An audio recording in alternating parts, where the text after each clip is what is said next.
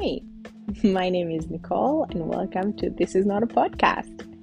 So, last year, um, when I had turned 30, I was pretty confused, I was pretty lost, and at my lowest, to be honest. And um, I did what any respectable Christian would do I ran back to the feet of Jesus.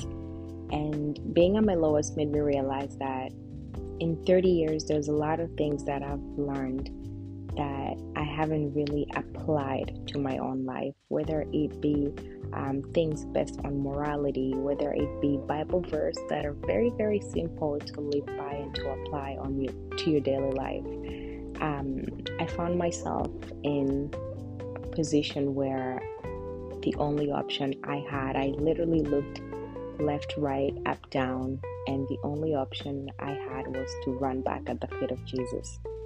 And what was so beautiful about that, it led me to understand that there are things that I know that could get me out of where I was.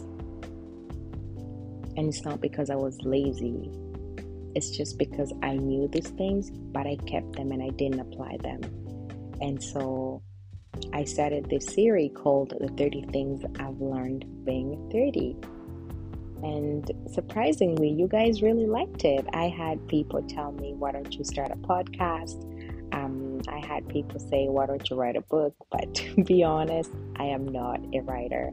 And I don't think I would have the patience to sit down and write a book. Kudos to everybody who has done it. Amazing job. But I just don't think that's something that uh, I have the ability to do. And I know before you all come for me and say, never say never, don't underestimate yourself, I just feel that that's something that isn't my call.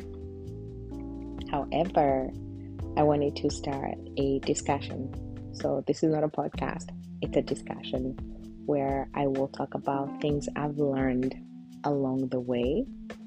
And um, you guys are more than welcome to jump in so we can have a discussion. So, what's going to happen is I will come up with a topic. It'll be one thing that I've learned um, in 30 years, but it'll be multiple things, right? So, on the long term, I will be bringing things that I've learned, and you guys are more than welcome to put in your two cents. Yes, I'm letting you guys speak and we can really have a discussion. I can read your answers, obviously, with your permission, and then we can take it from there. So, um, yeah, just wanted to do that little intro.